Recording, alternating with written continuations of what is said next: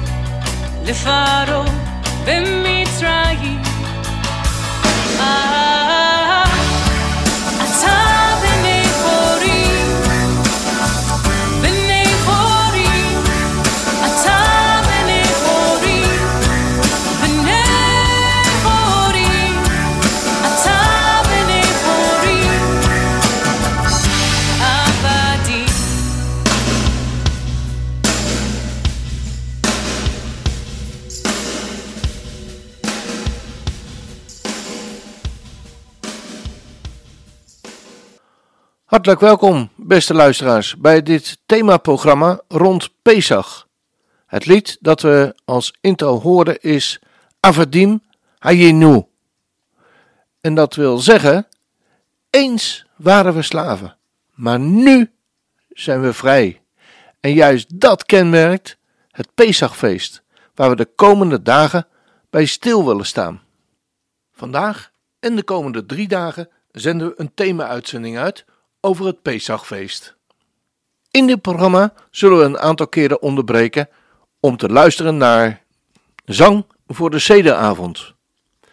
We beginnen met het lied tijdens Sederavond met de titel Halachma Anja. En de woorden die gezongen worden zijn: Dit is het brood van verdrukking dat onze voorouders in het land Egypte aten. Laat ieder die honger heeft komen eten. Laat iedereen die in nood is komen en het paas gaan vieren. Nu zijn we hier. Volgend jaar in het land Israël. Nu zijn we slaven. Maar volgend jaar dan zijn we vrij.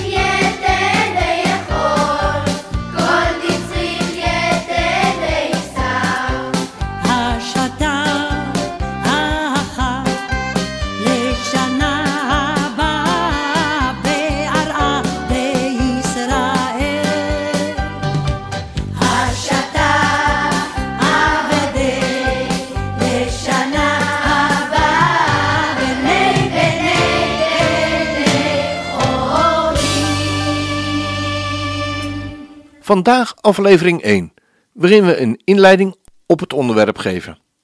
Allereerst lezen we gedeelte uit de Torah uit Exodus 12 als inleiding op het Pesachfeest. Ik doe dat uit de herziene statenvertaling. De Heere zei tegen Mozes en tegen Aaron in het land Egypte: Deze maand zal voor u een begin van de maanden zijn. Hij zal voor u de eerste zijn van de maanden van het jaar. Spreek tot heel de gemeenschap van Israël. Op de tiende dag van deze maand moet ieder voor zich een lam per familie nemen, een lam per gezin. Maar als het gezin te klein is voor een lam, dan moet hij er samen met de buurman, die het dichtst bij zijn gezin woont, een nemen overeenkomstig het aantal personen. U moet bij het lam rekening houden met wat ieder eten kan.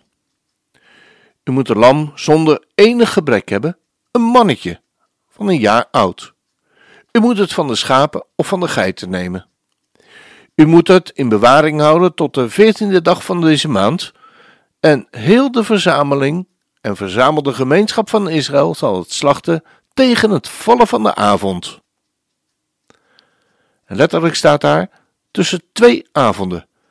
En zij zullen het bloed nemen en het aan beide deurposten strijken en aan de bovendorpel van de huizen waarin zij het eten zullen. Zij moeten het vlees dezelfde nacht nog eten, op vuur gebraden, met ongezuurde broden en met bittere kruiden moeten zij het eten. U mag ervan niets rauw eten en zeker niet in water gekookt, maar alleen op het vuur gebraden, met zijn kop en met zijn poten en zijn ingewanden. U mag ervan ook niets overlaten tot de morgen. Wat er de volgende morgen van over is, moet u met vuur verbranden. En u moet het zo eten: uw middel omgord, uw schoenen aan uw voeten en uw staf in uw hand. U moet het met haast eten. Het is Pascha voor de Heere. Want ik zal in deze nacht door het land Egypte trekken en alle eerstgeborenen van het land Egypte treffen, van de mensen tot het vee. En ik zal aan al de goden van de Egyptenaren strafgerichten voltrekken. Ik, de Heere. En het bloed zal u tot een teken zijn aan de huizen waarin u verblijft. Als ik het bloed zie, zal ik voorbij gaan, en er zal geen plaag onder u zijn die verderf teweeg brengt, als ik het land Egypte zal treffen. Deze dag moet voor u een gedenkdag worden. U moet hem vieren als een feest voor de Heere. U moet hem vieren als een eeuwige verordening, al uw generaties door. Tot zover. Ja, Pesach begint officieel de voorgaande avond bij zonsondergang, wanneer we volgens de Joodse kalender een nieuwe dag begint, Sederavond. Pesach is een eeuwenoud feest dat zijn oorsprong vindt in de geschiedenis van het volk Israël, waarbij de uittocht van het Joodse volk uit Egypte wordt herdacht. In een periode van ongeveer 400 jaar verslavernij in Egypte wordt dat volk door Mozes Egypte uitgeleid op de weg naar het beloofde land Israël. Om dit feest te kunnen vieren, wordt het hele huis grondig schoongemaakt. De keuken krijgt een extra beurt. Alle bestek wordt uitgekookt en een speciale Pesach-servies wordt klaargezet. Met Pesach mogen alleen levensmiddelen zonder gist gegeten worden ongedecemd dus. Het feest duurt zeven of, of acht dagen. Op de vooravond, zederavond, wordt over de uittocht verteld en wordt er gegeten van voedsel waardoor je aan die tijd moet terugdenken. Bijvoorbeeld het bittere mirokswortel. Daarna worden er lekkere dingen gegeten. Van alle Joodse feestdagen wordt Pesach het meest algemeen gevierd, zelfs door niet behoudende Joden.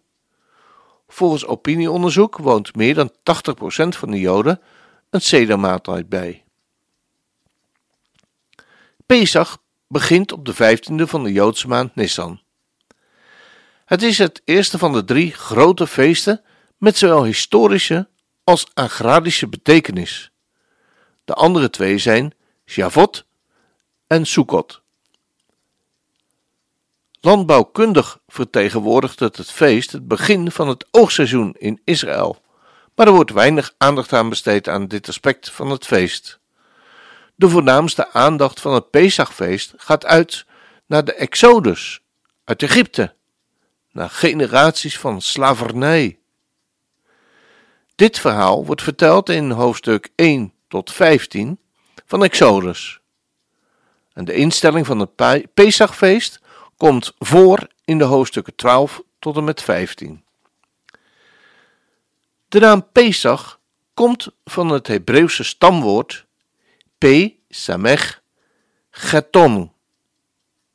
Hetgeen passeren of overslaan betekent. Het betreft het feit dat God de huizen van de Joden oversloeg toen hij de eerstgeborene van Egypte doodde.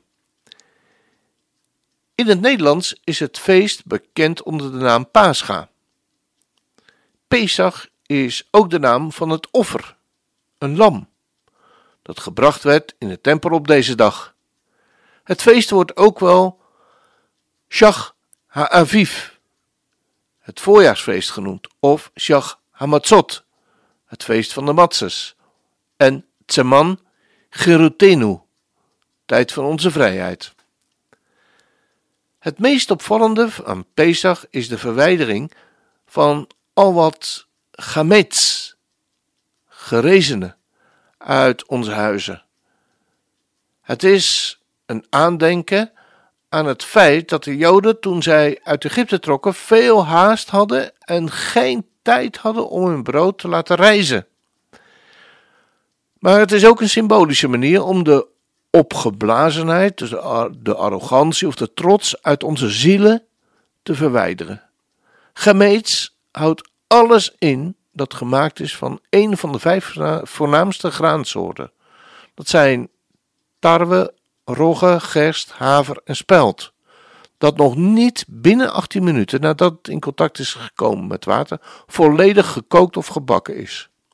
Orthodoxe Joden van Askenanische achtergrond vermijden ook het eten van rijst, mais, pinda's en peulvruchten, dus bonen, alsof het gemeets is. Al deze soorten worden gebruikt om er brood van te bakken en daarom werd het gebruik ervan verboden om verwarring te voorkomen. Al deze extra verboden eh, dingen die worden kitniot genoemd. We mogen geen gemeets eten met Pesach. We mogen er zelfs geen profijt van hebben. We mogen het zelfs niet aan ons vee of aan onze huisdieren voeden. Alle gameets, met inbegrip van het eetgerei dat gebruikt werd om gameets te koken, of moet, of worden weggedaan, of worden verkocht. Aan een niet-Jood. Het kan, wanneer de niet-Jood daartoe bereid is, naar weer worden teruggekocht. Het dieet van de huisdieren moet veranderd worden voor het feest. Of het dier moet verkocht worden aan een niet-Jood. Zoals het voedsel en het eetgerei mogen de dieren na Pesach weer worden teruggekocht. Veel niet-Joden en niet behoudende Joden, en ook sommige orthodoxe Joden, vinden deze gewoonte van het verkopen van gemeen, gameets maar een kunstmatig trucje. En ik kan u verzekeren dat dit een reële verkooptransactie is en wettelijk bindend en niet geldig zou zijn onder Joodse wet als het dat niet was. Vanuit de niet-Jood gezien functioneert de aankoop ongeveer hetzelfde als een aan- verkoop van aandelen op de termijnmarkt. Zelfs al heeft hij geen fysieke, fysiek bezit van de goederen, hij is tijdelijk wettelijk eigenaar van deze goederen, waarop hij een potentiële winst kan maken. Maar het proces van het schoonmaken van het huis, van al wat met gemeets voor Pesach is een enorm werk. Om dat goed te doen, moet je al weken van tevoren voorbereidingen treffen en een aantal dagen doorbrengen met, een schoon, met het schoonboenen van je huis en met alles wat zich daarin bevindt. Ook over alle hoekjes en gaatjes en gleufjes van het fornuis te gaan met een tandenstoker en wattenstokjes, door alle oppervlakten die in contact zijn gekomen met gameets te bedekken met aluminiumfolie of kastpapier of iets dergelijks, of kleren vooral van de kinderen, worden nagekeken op achtergebleven snoepjes. Nadat het schoonmaken gereed is, wordt er de avond voor Pesach nogmaals formeel naar gemeets gezocht. En het eventuele gevonden gameets wordt de volgende ochtend verbrand. Het graanproduct dat wij eten tijdens de Pesachweek wordt matzah genoemd. Matze is een Nederlands Jiddisch. Matzah is ongegist brood, gemaakt van meel en water. En heel snel gebakken, zodat het geen tijd heeft om te rijzen. Dit is het brood dat de Joden maakten voor hun vertrek uit Egypte. De dag voor Pesach is de vaste dag van de eerstgeborene. Een vaste dag voor alle eerstgeboren jongens en mannen, als aandenken aan het feit dat de eerstgeboren Joodse jongens in Egypte niet gedood werden bij de eerste plaag, of bij de laatste plaag moet ik zeggen natuurlijk. En op de eerste avond van Pesach, de eerste twee avonden voor de traditionele Joden buiten Israël, hebben een speciale familiemaaltijd, gevuld met allerlei rituelen die ons doen herinneren aan de betekenis van deze feestdag. Deze maaltijd wordt de seder genoemd, van het Hebreeuwse stamwoord dat orde of regelmaat betekent, omdat er een specifieke hoeveelheid informatie besproken moet worden in een specifieke volgorde. Een overzicht van een traditionele seder geef ik zo. Pesach duurt zeven dagen, acht dagen buiten Israël. Op de eerste en de laatste dagen van het feest, de eerste twee en de laatste twee dagen buiten Israël, mag geen werk worden verricht. Op de tussendagen is werk in beperkte mate toegestaan. Deze tussendagen worden Gol ha-Moed genoemd. Tot zover. We sluiten deze eerste uitzending af met het bekende lied Dayenu. En Dayenu is een lied dat deel uitmaakt van de Joodse feestdag van Pesach. Het woord, het woord Dayenu betekent ongeveer het zou genoeg zijn geweest. Het zou voldoende zijn geweest. Of het zou voldoende zijn geweest. En dit traditionele upbeat Pesachlied is meer dan duizend jaar oud. De vroegste volledige tekst van het lied komt voor in de eerste middeleeuwse Haggadah, die deel uitmaakt van de negende eeuwse Seder Rav Amram. Het lied gaat over het dankbaar zijn aan God voor alle geschenken die hij het Joodse volk gaf, zoals hen uit de slavernij halen, en de Torah en de Shabbat geven. En als God slechts één van de geschenken had gegeven, zou het nog steeds genoeg geweest zijn. Dit is om al veel grotere waardering te tonen voor hen allemaal als geheel. Het lied verschijnt in de Haggadah na het vertellen van het verhaal van de uittocht en net voor de uitleg van het Pascha, Matza en Maror. Dan gaan we nu luisteren naar het lied. Dai, dai, dai,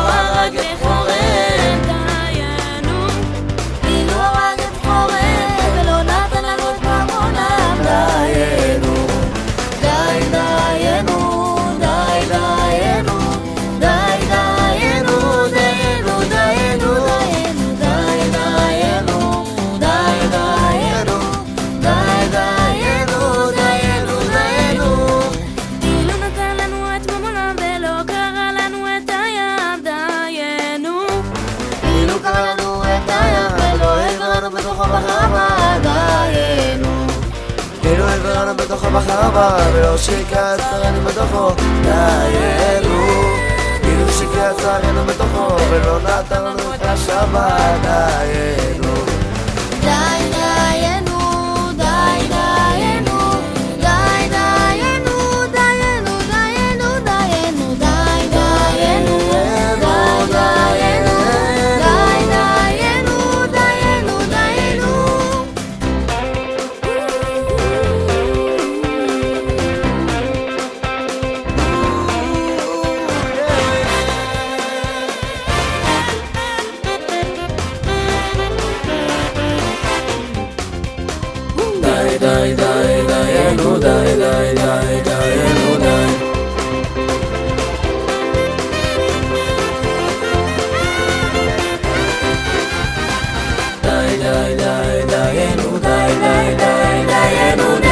לנו את השבת ולא קרבנו לפני הר סיני דיינו. כאילו קרבנו לפני הר סיני ולא נתן לנו את התורה דיינו. אילו נתן לנו את התורה ולא הכניסנו לארץ ישראל דיינו. אילו הכניסנו לנו את הבחירה דיינו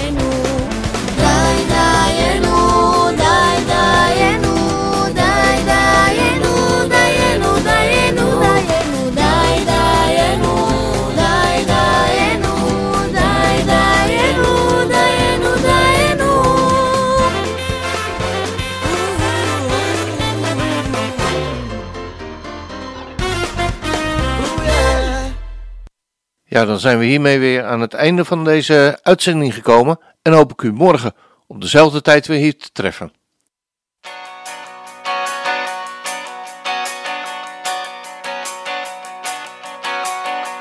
עבדים היינו